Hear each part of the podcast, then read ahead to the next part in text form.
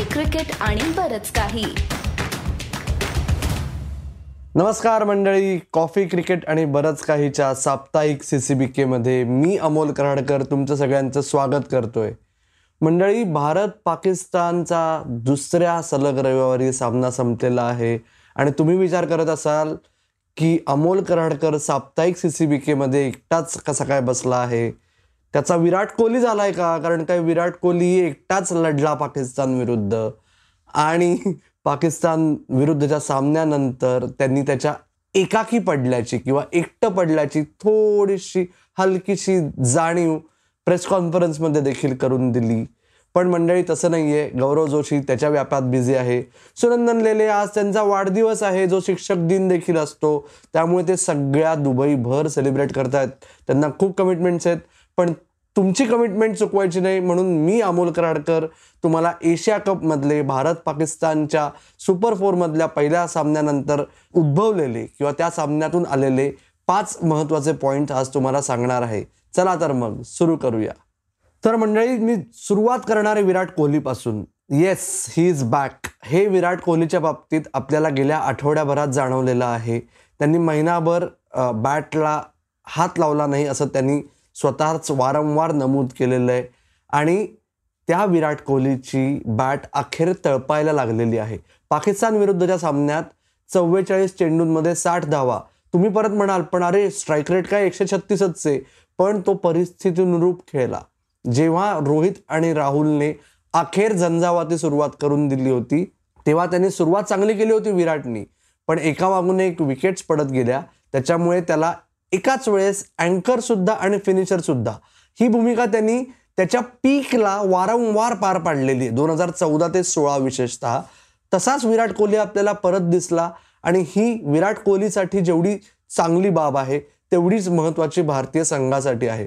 कारण काय विराट कोहली हा दोन हजार तेवीस वर्ल्ड कप पर्यंत भारताच्या बॅटिंगमधील महत्त्वाचा दुवा ठरू शकतो विशेषतः वन डे आणि टेस्ट क्रिकेटमध्ये त्याच्यानंतर महत्त्वाचा मुद्दा की विराट कोहलीने सांगितलं की बाहेरून जे बोलतात जे फॉर्मर क्रिकेटर्स माझ्यावर टीकास्त्र सोडतात ते माझ्या मला खूप ॲडवाईस देतात. त्यांच्यातल्या एकानेही एक सन्माननीय अपवाद वगळता महेंद्रसिंग धोनीचा एकानेही मला कर्णधारपद सोडल्यानंतर कसोटी क्रिकेटमध्ये स्वतःहून मला ना मेसेज केला ना कॉल केला ना काय असेल तर मला सांगा असं तो म्हणला. तुम्ही टी व्हीवर बोलून मला काही फरक पडत नाही. पण याच्यातनं नाण्याची दुसरी बाजू तुम्ही लक्षात घ्यायला पाहिजे की का बरं कोणाला विराट कोहलीपर्यंत पोचा असं वाटलं नाही? हा विचार तुमच्या आमच्या डोक्यात जसा येतो तसाच इतरांच्याही डोक्यात येणार हे मात्र नक्की. पण मैदानाबाहेर काहीही घडो मैदानावर विराट कोहली हा खरा विराट कोहली पुन्हा अवतरलाय अशी आत्ता तरी शक्यता वाटत आहे. आणि त्याच्यामुळे अर्थात एक परत प्रॉब्लेम उद्भवलेलाच आहे भारताच्या एक दोन तीनचा. पण त्याच्यावर आधी खूप बोलून झालंय अजूनही खूप बोलावं लागणार नंतर. आपण पुढे जाऊया. दुसरा मुद्दा मी तुम्हाला सांगतो ऐकत राहा. जेवढा महत्त्वाचा मुद्दा होता विराट कोहलीचा त्याच्या फॉर्मचा भारत पाकिस्तान सामन्यात. म्हणजे मोहम्मद रिझवान एवढाच महत्त्वाचा विराट कोहलीचा फॉर्म आहे भारत पाकिस्तान सामन्यात विशेषतः. तेवढाच महत्त्वाचा मुद्दा ठरला चर्चेत. किंबहुना त्याहून काही पटींनी जास्त अर्षदीप सिंगचा ड्रॉप कॅच मंडळी भारत पाकिस्तानचा सामना आहे. एक नौखा खेळाडू आहे. त्याला अजून आंतरराष्ट्रीय क्रिकेटमध्ये कॉन्फिडन्स तेवढा आलेला नाही आहे आणि हा विचार करा की तुम्ही आम्ही जेव्हा घरात बसून नख चावत सामना बघत असतो एवढं आपल्याला टेन्शन येतं तर खेळाडूंना काय येत असेल? म्हणजे अर्षदीप सिंगची चूक झाली नाही असं नाही पण ती चूक होती. ओके? आणि अर्षदीप सिंगनी त्यानंतर काहीच मिनिटात म्हणजे सोळा बॉल एकतीस धावा हव्या असताना त्यांनी आसिफ अलीला एकदम गोळा सोडला त्यांनी. म्हणजे खरंच कोंबड्या पकडतो का अशी म्हणायची वेळ आली होती. पण त्या ड्रॉप कॅच नंतरही त्यांनी स्वतःला सावरलं.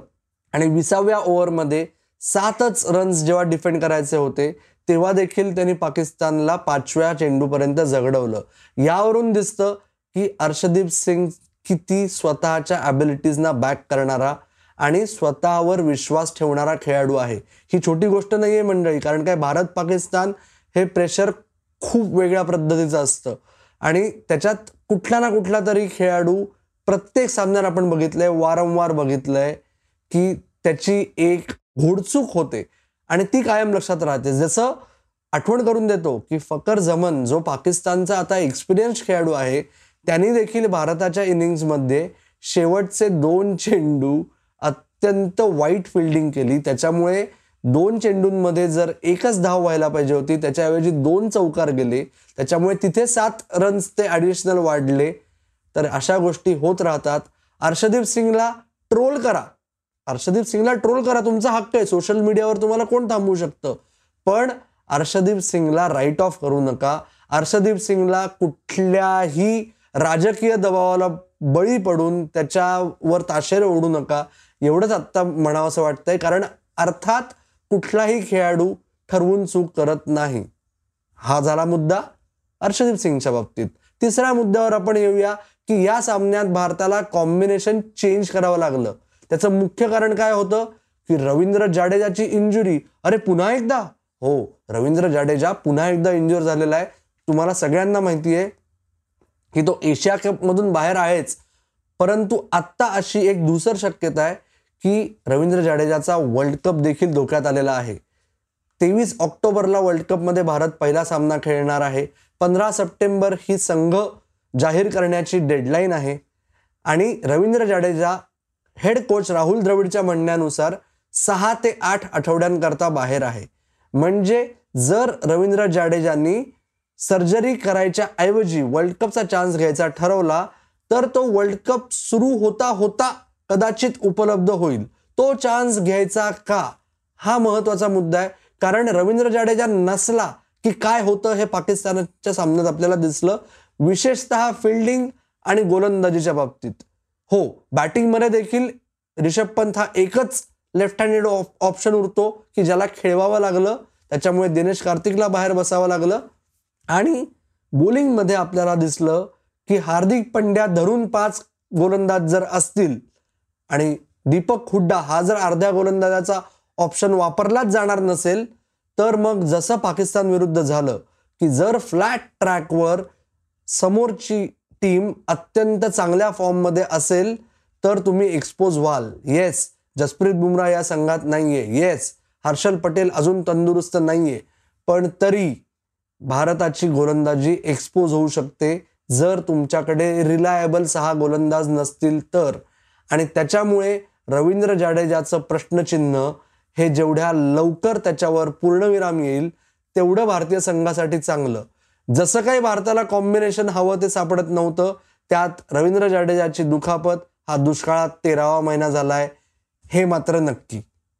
चौथ्या मुद्द्यावर येऊया. चौथा मुद्दा आहे भारताचे एक दोन तीन येस भारताच्या एक दोन तीनला सूर गवसला नाहीये असं नाहीये. रोहित राहुल विराट तिघांनीही अखेर कात टाकून खेळायला सुरुवात केलेली आहे. परंतु हे जर तुमचे एक दोन तीन तसेच खेळत राहणार असतील तर तुम्हाला बॅटिंग ऑर्डरमध्ये थोडीशी पुढे मागे करायची मुभाच उरत नाही. जसं पाकिस्ताननी मास्टर स्ट्रोक खेळला. पाकिस्ताननी काय केलं? मोहम्मद नवाजचं अस्त्र अचानक भारतावर टाकलं. आणि तो मॅच विनिंग खेळी खेळून गेला. राईट मोहम्मद नवाजला बॅटिंग करता येते हे किती भारतीय फॅन्सना माहिती होतं. त्याच्यामुळे त्यांनी खेळलेले वीस चेंडू याच्यामुळे सामन्याचा कायापालट झाला. जे भारताला करता येईल का? ह्या एक दोन तीननुसार कारण काय? लवकरात लवकर. मग तो सूर्यकुमार यादव असो हार्दिक पंड्या असो रिषभ पंत असो दीपक हुड्डा असो दिनेश कार्तिक असो या पाचपैकी कोणीही खेळलं अकरामध्ये तरी ते लवकरात लवकर नंबर चार वर बॅटिंगला येणार. मग फार वेळ ना वेळही उरत नाही आणि फार तुम्हाला इकडे तिकडे खेळायची जागाही उरत नाही. त्याच्यामुळे पुन्हा एकदा सांगतो की माझं स्वतःचं असं मत आहे आणि भारतीय खेळाडू कायम म्हणतात की आम्हाला फक्त आमच्या ड्रेसिंग रूमबद्दल पडली आहे. बाहेरच्या जगाशी आमचा संबंध नाही. तरीही सांगतो की जर के एल राहुल दोनच्या येऊन पाच नंबरवर डेझिग्नेटेड बॅटिंग ऑर्डरवर गेला तर भारताला ते सरप्राईज एलिमेंट आणायची मुभा तरी राहते. तसं होईल की नाही आपल्याला माहिती नाही. आपण फक्त इथे बसून चर्चा करू शकतो. आणि तुमचं मत काय आहे हे तुम्ही सांगू शकता. लाईक आणि शेअर तर कराच. सबस्क्राईब केलं नसेल तर कराच. पण भारताच्या एक दोन तीन बद्दल तुम्हाला काय वाटतं हे कमेंट बॉक्समध्ये जरूर लिहा. थांबा थांबा. भाग अजून संपला नाहीये. एक आपला जनरल प्लग केला. शेवटचा मुद्दा राहिलाच आहे ना. तो सुद्धा जाणून घेऊया. आणि शेवटचा मुद्दा आहे अर्थात आता भारताचं एशिया कपमध्ये पुढे काय होणार? कारण हे लक्षात घ्या सुपर फोर म्हणजे चार संघांमध्ये प्रत्येकाने प्रत्येकाशी एकदा खेळून पहिले दोन संघ अंतिम सामन्यात भिडणार आहेत येणाऱ्या रविवारी. त्याच्यामुळे भारत आणि सुपर फोरमधला पहिला सामना तर हरलेत.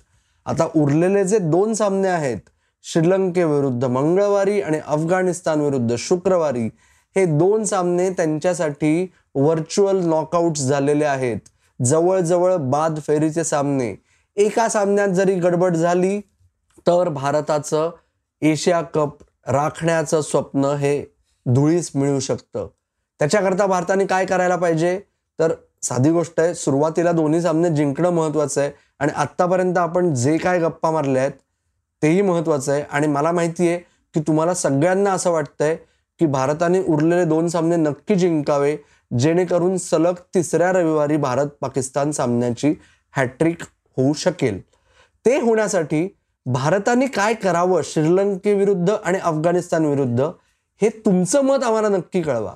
अभिप्राय देण्यासाठी कमेंट बॉक्स आहेच. त्याशिवाय फेसबुक इंस्टाग्राम आणि ट्विटर हँडल्स आपले आहेत C C B K Marathi. तर आजचा भाग कसा वाटला? भारताने काय करायला पाहिजे?